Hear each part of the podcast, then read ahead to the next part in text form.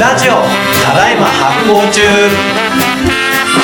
国島さんとこ工事屋さんなんですけど実はねここね、えー福井市内で最も古いお店の一つですへえあお店全体の中でもそうえでさっきのあの米子さんは結構その製造現場中心に見たんだけど、はい今回はなんかこう歴史の話中心に見ていきましょおうー面白そうここもねすごいねふもともとは古い通りなんだよ、はいはいはいほら見てほら見てえこれ何ですか暗渠だね暗渠か、これが暗渠、だからやっぱり福井市内も昔はかい水路がいっぱい走ってて、うんでいろんなものをこう持ち運びしてて、はいはいはいでそこの要所にあるのが大体発酵の醸造蔵なんだよねああじゃあ行ってみましょうかはい国島商店って書いてありますねじゃあこんにちは失礼しますこんにちは失礼しますどうもどうも、また来ることができて嬉しいです、今日はなんかあのちょっとだけあのクラチラッとあの遠巻きでもいいので見せていただくのと歴史のお話をお聞きあそうです聞かせいただければと思いま堂々と皆さんにお見せするほ ど綺麗じゃないしす、いやいやまあ見てくださじゃあ一緒ありに行がきとうまござしいますょう失礼しますあここから入れるんですか、あこれがねこれは何の部屋ですかお麹を作る部屋です麹室と言いますあこれが麹風呂うん、ちょっと国島さんのお話をちょっとね、聞きましょうか。はいこの後ね。いここが麹室ですはい。なかなか掃除もできないし管理もできないしまあすぐ汚れるっていうかうーん大変です。難しいただ、ですねあの、はいこれちょっと板は変えて、7、8年から10年近く経ちまはいす。はいはいはいもともとは、あーその前の約15、6年前にうんしたやつをリニューアルした。はいはいまあ、あの、約1日発行させて、うんで、あと、私のとこだと、うん、もう、板麹ですから、うん、もう一日かけて発酵して仕上げます。い板麹ですかえ板麹ってのは何ですもかろ、もろびた中、あと、お見せしますけど、はいその、もろびたに広めて、うんそして、あの、麹を発酵させて、はい生麹を作るうんうんうんうんということですね。これ、杉の板は、はい。ど、どうして貼ってるんでしょうか、これ。やっぱり、あのー非常に、どういうのかなあー湿気を吸収しやすいし、温度がものすごく、管理しやすいんうん、です。感じしやすいです。これ、通気口。通気口換気する用の。ああなるほど。うん麹作るとき気を逃がさなきゃいけないって言ってましたもんね。そうそうそうそう。だから、やっぱりこのし、この構造って、はい昔からずっともう、国島さんとか本当に昔からの江戸時代からうのん作り方なんだよね。はい、はい、はい、はい。だから、昔からの麹の作りがすごいよくできる。えよくわかる。めちゃめちゃいい蔵だと思う。うんいい室だと思う、ここは。最初にね、はい温めるんだよ。はい麹が熱が出やすいように。はい。うん。で、そこから、そうそう。あ、その時に暖房を使ったんですね。そうそうそうはい。で、途中から麹自体が熱を出すからは暖い房を切って、はい。で、熱を逃がしていく。うん、うん、うん、うん、うん、うん。だからね、あのー冷房はあんまり使わないんです。はい。ただ、ずっとここのところで麹をはい。 1週間なら1週間管理しようと思った ら、その、もろでですよ。はい。やっぱ冷房しておいた方がいうい。ん、うん、うん、うん、うん。温度をうん、うん。 22、3度な22、3度。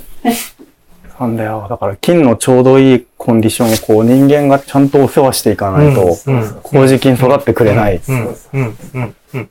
でもこの室自体はそのスターター的な、いスタートをたくさん最初にこう麹を生やすために使うところですよね。そうです。あ他の仕方は、まあ、外に出したりとか、いろいろあるってことなんだ。うんああ、なるほど。ともかく、石室なんていうのは金沢なんかだと焼けてないから、うん。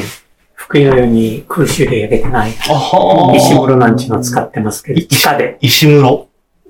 地下では石があったって、そこで、もろつ、あの、工事使っあ。へてー作ってます。。うん福井はそこまでようやってない。うんうん。うん。まだうちの人も私のとこは、空襲の時で焼けて、やっと立ち直りにかかって、3年後の昭和23年に、今度は地震で、大地震で。あ、そうああ、地震があったんだ。あだからもう、うん。そういうのは、後から、まあ、地図、地図っていうか写真だけですけど、見てもらえばいいですけど。はい。この麹室がさ、すべての基本なんだよ。日本の発酵文化の。これがクラシックティピカル麹室。そう。ここが原点。ここが原点。そう。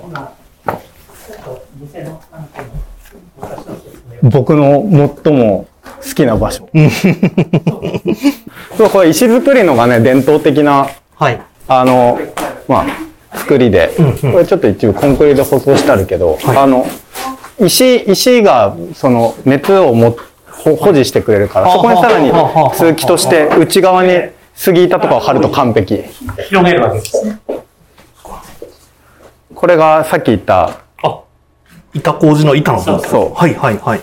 なんかこれで1単位みたいな。そうそうそう約そう。 1キロちょっと、なね、適当に重さは入れればいいんですけど。はいということです。うーん。あの、昔の人は、あの、昔の人はって今でもあるんだけど、はい麹を頼むときに1枚2枚っていう単位で頼んだりする。 はいはい。それはってこれ1枚あ、。そういうことなんだ。だから約1キロ弱ぐらい。はで、こっちの方どうぞ。これ、これ何ですかこの。これが、あこの版の、私のとこの焼ける前の店です。これいつ頃、いつ頃ですかこれは、だから、く空襲で焼ける前ですね。で、前が川が流れてましあ。うて、ん。お堀。はい。福井のお城の周りの、あの、お水がずっと水路として。はいはい。さっき回暗渠っってて言ってたとこだ。はいで、こっちの方が正面です。はい。ちなみにこれ自体は何なんですかこの年代にはい。酒屋さんやら醤油屋さんやはらい写真がないから、うんうん。こういうような形で書いたのをまとめたのあるんです よ。ははは消防会社持ってます。へはえ。あ、そうなんですね。当時の記録集みたいな。はいはい写真の代わりに絵でやったんだはいね。はい写真のカーですよ、う要んするに。うんうんうん。なんかこれ見てると、結構なんか、いろいろ、ね、あの、麹だけじゃなくて、お醤油とかも作ってた、もちろん醤油作ってたあれ醤油らがこれですから、油。うんうん。メインは醤油でした。当時はうんね。村田森があ、村田時森が。に、実際はこの図ね、もっと私の子古いですけど、1803年の地図を使ってえきました。で、これが、あの、福井藩松平さんのところにある当時の地図ですね。はいはいはいはいはいケネット書館あたりにあるんだと思います。本物は。で、この1803年に、で、の地図、今の現代に、あの、取り直したっていうかえ。うんうんうんうん。場所とはそのままで、当時のままで。で、ここのところ、ここれがね、はい。片町の、そこの片町の本通りです。あはい水路だったんです。ここのところ。うん薄く水色になってると思いますけど、はいこれがこの一あ、へえ。水路でそれで、一条組が主力、二島はサブロってなってる。はいはいはいはい。これ、この方は私のところで10代目の方なんです。 ほだから、この1803年の10代目の三郎さんの時には、組頭として1803年にここにいた。 803年で10代目。すごいです ね。ちなみに国島さんはもうどれぐらいやってらっしゃるんですか18代ですね。 18代な目。何年ですかちょうど500年ぐらい。 500年。というのは、ここは一条町っていう町名なんですけども、町内会としては一条町って使ってます、今でも。公民館や市役所は、今は順化ですけども、一条町という町名で町内活動やってます。あの、もしよければ、この国島さんとこの、ここの、あの、どういう風にして始まったかってお話聞いてもいいですか私のところは、朝倉市の家臣としておりまして、あ、さこちらの方にいた時から醸造業的なものをやっとったようです。朝倉市っていうのは、えーふ古い武家というか、一条谷朝倉市遺跡っていうのがありますけども、一条谷っていうところに館があったんですね。で、朝倉市は、あのー、摂津の国、大阪の方から来ました。うん。まあ、あのー、足利なんかと仲良くって、そういうわけから越前に来た時、一緒に国島の家もついてきたというような、あー話になってます。はい聞いてます。まあ、あー一つ二つ、最低、えー摂津の国ということで、国島、今、いこう、難しいこの国っていうのが、ん今まで使ってましたけど、最近は多摩ですけども、その前はどうも、島島って書いて国島。うん。それが今の国島になっている。どちらにしても、滅んだ後、しばらくは、あーあの近辺にいて、醸造業のあことをやっとったようですけども、あの、柴田勝家がこの辺を治めましたから、あー柴田神社というのがありますけど、この辺に住まわした。ということで、ここへ移ってきた。そういう流れですね。そうすると、あれですね、あの、お武家さんが、もともと大阪の方に行って、摂津の方に行って、で、ここからちょっと離れた一条谷の方行って、で一条谷が滅んだから、こっちに今度また、あの、流れ、移ってきてっていう。で、そこで、そこから500年ってことですね。うん。やっぱりそうだね。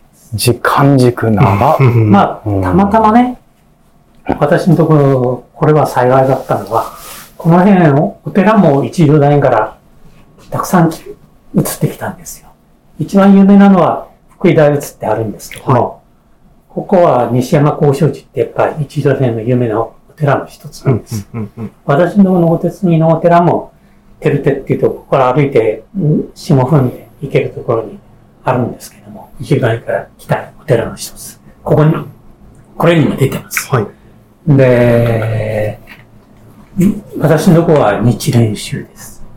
あの、一向一揆の浄土真宗とは、朝倉氏は、あの、まあ、いわゆる戦争中か、やってましたので、大正寺は天台宗ですし、まあ、日蓮宗。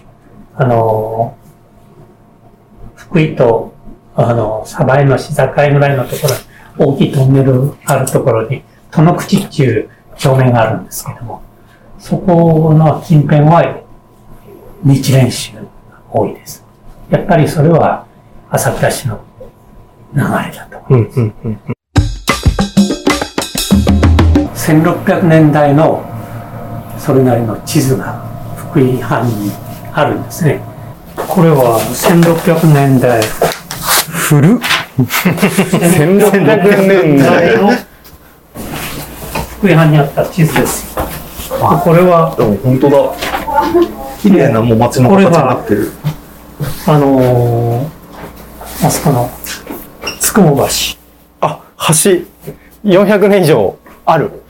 で、こういうような形で1600年代も区画ができてるんです。すね。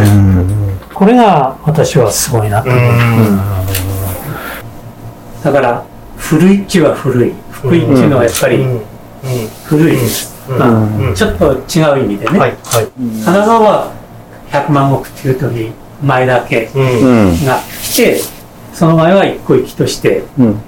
という金沢ですけど、うん。それ以後は確かに今も行っても、ね、観光に行ってもいいなと思うようなところばっかりです。うんうんうん逆に福井は、あのーどういうんだな。まあ、2回、メインのところは消失してますが、何もない。ただ、道路は比較的できてます。うん、その時からもう原型が、うん今の原型ができてるってことですね。なんかね、まあ、あのー福井は、まあ、金沢百万石の前田家のお目付け役ということで、徳川家の、うん、まあ、審判としての、あのー方が来られてますんで、まあ、あのーまあ、上だったは上だったと思いますけども、まあ、それなんで、ちょっと残念ながら、まあ、ポツンポツンとは歴史的なものはあると思いますけども、この面としてのうん。うん。ものは少ないと思います。じゃあ僕らはこっちで、軒ありがと先うでございじまゃすあまあ、ここであの、あの、そうしましょう。いいよね、この軒先の感じ ね。こう、そして、今聞いた話のこの前の道を見ながらみたいなことを。そうそうそこれはあの何にも入れてない甘酒なんですけど甘酒の元です。う。何にも入れてないってことはどういうことですか甘酒とお湯だけ甘酒。よいしょ、はい。ありがとうございます。麹と麹とお湯お湯だけだ。け。お米も入れてない。お米もお米は一番美味しい麹です。あいただのきます。麹のお米だ麹け。のただ、あの、おかゆをちょっと入れることあるんですけど、ん私のとこは入れてません。え入れない。え純粋に麹と水。麹と水。あ、いい香り。うん。ああ、美味しい。う全然砂糖は入れてません。ーん。優しい。甘いですか甘いし、お米の味もしますね、結構。生き返るね。うんこの暑い時に。冷たいのもね、美味しいですね。甘酒ってさ、今だとお正月にさ、神社の境内とか配られて飲むあのあじゃん。高くしてね、うん寒い時だから美味しいよね。でも昔は夏の時も飲んでたんですよだっね。て夏の季語になってますから。あ、へえ、甘酒夏の季語なんですか昔のうんね、江戸時代やね。じゃあ、ああ、冷たい。夏になったら甘酒売りの人が来て。そうそうそううそういうことです。ーん。で、私なんかもやっぱ体調悪いっていうか疲れたなと思う時、はい。あ、ちょっと、うちのことだからちょっとあれ、普通2、3日しか店としては置かないんですけども、まああのお、お客さんとして使われるのは、冷蔵庫にさえ入れときは1週間とか持ちます。で、もっと長く持たそうと思ったら、冷凍します。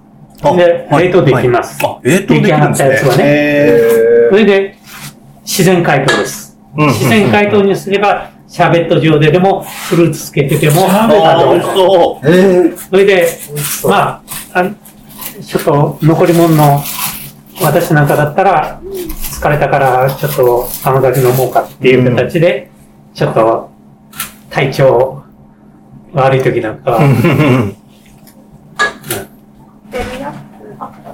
おすごいわ、わうわ、すごい。いたこれ、すごい。かわいいね。本当だ。可愛い。もこもこしてる。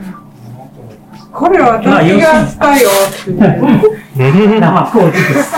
いや、普通に生麹です。遊んでる遊んでる。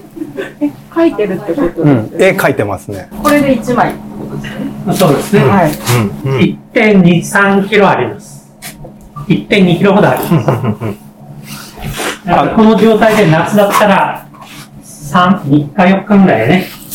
それ以上置くと、ちゃんと涼しいところで管理しないと、はい。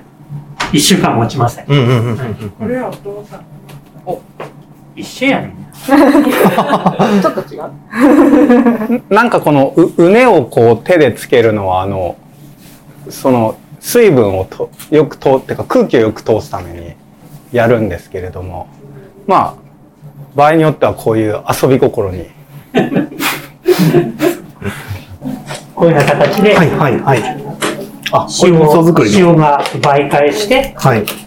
半年ほど寝かさと、寝かすごせいるとな、味噌になります。なんか、クレンシマさんとこの、やっぱ麹はすごい優しくて、うんうんうんでも水と麹だけであれだけ甘くなるってやっぱりいい麹じゃないとはいはいはい絶対あんな甘くならないからね、うんうんうん今度飲めるのいいようね、んどうもありがとうございました、ありがとうございます。はい。本当に硬いかもしれない。いつもあの本当に丁寧に対応していただいて本当にどうもありがとうございますなんか僕偶然散歩しててここあの出会えてすごくいつも良かったなと思いますありがとうございました。じゃあどうもご苦労さんでした。どうもありがとうございましたまた遊びにおいでください行きまーすさっき、あの、国島商店さんで、朝倉家の話とか、なんか一条谷から逃げてきたみたいな言言ってたじゃないですか。うん。あの辺の話、ちょっと、あの、あんまよく分かってなかったんですけど。まあよ くわかんないよねえ、平久さんは分かってるんですか分かってるあでもね僕初めてはい福井に来た時に全然分かってなくて、はいはいはい。でもみんなあの超当たり前のように話すから、あ、ええそそ、その同じ話、朝倉系の話とか、一条の話はよく出てくるってこう、とそうよく出てくる。だからね、はいみんな知ってるんだけど、福井は。これちょっと、福井県民じゃない人よく分かんないだろうから、一応ちょっと補足しますね。で、もともと福井市エリア、はい福井市周辺のエリアの、まあ、あの文化とか経済の元になってるのは、ちょっとあの福井市から行ったところのあの、えー一条谷っていうこう川沿いの谷みたいなところがあって、はいそこに町があったの。うん。ええで、そこを治めてたのが朝倉家っていう、まあ、武士、武士というか、はい士族で、で、その人たちが治めたんだけど、そこに信長が攻め入ってきて、はいはいはい。滅ぼされたそんな話題だは滅ぼされたの、はい戦国時代にその一条谷が。で、滅ぼされたんだけど、皆殺しにされたっていうわけではなくて、事前に情報が信長攻めてくるぞって言ったので、みんな逃げたんだよね。い。はいはいはいはいはい。だから戦わないで逃げちゃってあ、でそれで、えーとそれ今が言っのてた話か福井市の周辺のところに、えーまあそういう人たちが、その朝倉家と、まあその周りの人たちが、移ってきて、引っ越してきて、はいはいで、それが今福井市の文化とか醸造の歴史の元になってるってことなんだよね。あ、へへへへ。で、その文化とか醸造の元になってるってどどういうことですか で、あのーやっぱりね、あのーまあ、例えば醸造業、醤油みたいなもんだったり、味噌みたいなもんだったり、お酒って、あのーお殿様とか、まあ、あの、え偉いその人のね、貴族の周りにね、はい蔵を作って、はいはいまあ、はそいこに献上したりとか、そこの、あーまあ、そっ仕か事として、はいあのーなんて言うんでしょう。あの、家来の仕事として醸造業やるわけ。はいはいはいだから、ボスが、移るってことは、うんそこに付き従ってた醸造業やってる人たちも移るってことなだ。るほどね。はいはいはいはい。だから、えっ、と、実はその、く、国島さんだけじゃなくて、はい福井市には、あの、朝倉家の家来っていうルーツを持つ醸造家の人たちが結構いるのよ。はいはいはいはい。お醤油屋さんとかにも他いるんだけど、でそういう人たちがルーツを持っているのでその一条谷がかつてあったっていうこととその信長が来て滅ぼされて移ったっていうことっていうのは、福井市のエリア周辺のエリアの発酵業の人たちにとってはなんか自明のことなんだあよはははどうしてもその話になってくるんだ。そうでそこがルーツだからね、へーだからだからそのあの福井のあの辺のエリアって、はいはいまあ、宗教的にもまあ結構独特で、はいはいもうまた信長になっちゃうんだけど、はいその信長がこう攻めてきた時にあのーまあそのししし仏教の人たちって、い今はそんなにあのまあおとなしいけど、うん戦国時代とかって大名を脅かすほどのはい武装勢力だったの。へえ。だから、比叡山とかで焼き討ちもしてるんだけど、それと同時にあの、すごい影響力が強かった、浄土真宗。んあの、福井の方に浄土真宗があったんだけど、そこもね、滅ぼ、滅ぼしそうとして、で、その一向一揆っていうんだけど、はいその浄土真宗の人たちが立ち上がって、う信長と戦ってんのよ。はいはい。なので、なんかその、宗教もそ、で、そこも完全には滅ぼされないで、はいしっかり根を下ろしてるんだよねあはあ。禅宗とか浄土真宗あがは。だから、なんか結構その、で国島さんとかもそうなんだけど、その醸造家と話してると、結構なんか宗教のあそこのお寺がどうとかっていう話出てくるんだけど、ね、してましたね。こういうのも単純に信心深いだけじゃなくて、はい歴史というかルーツに非常に深く関係してるんですよ。ああ、なるほどね。はいはいっはてい。いう背景で、なんかいろんな歴史的な話が出てきたんだけど、で、福井の人は福井、福井、なんていうの、福井の常識で当たり前のように話すんだけど、 ちょっと福井の外にいる人マジわかんないじゃん。はい。なんで今ちょっと補足してます。うわ、そうなんだ。まあでも町の成り立ちにも関わってるし、その、福井の人たちと歴史ってすごい結びついてるんですよね。そうそうそう。だから、やっぱり戦国時代からの歴史がの連続性の中でやっぱり未だに生きてるんだようね。ん。うん。そこが非常に面白いとこですね。この番組は制作発行デパートメント協賛バリューブックスで下北沢ただいま発行中スタジオからお届けしておりますポッドキャストは Spotify 映像は発行デパートメントの YouTube チャンネルで視聴できますチャンネル登録を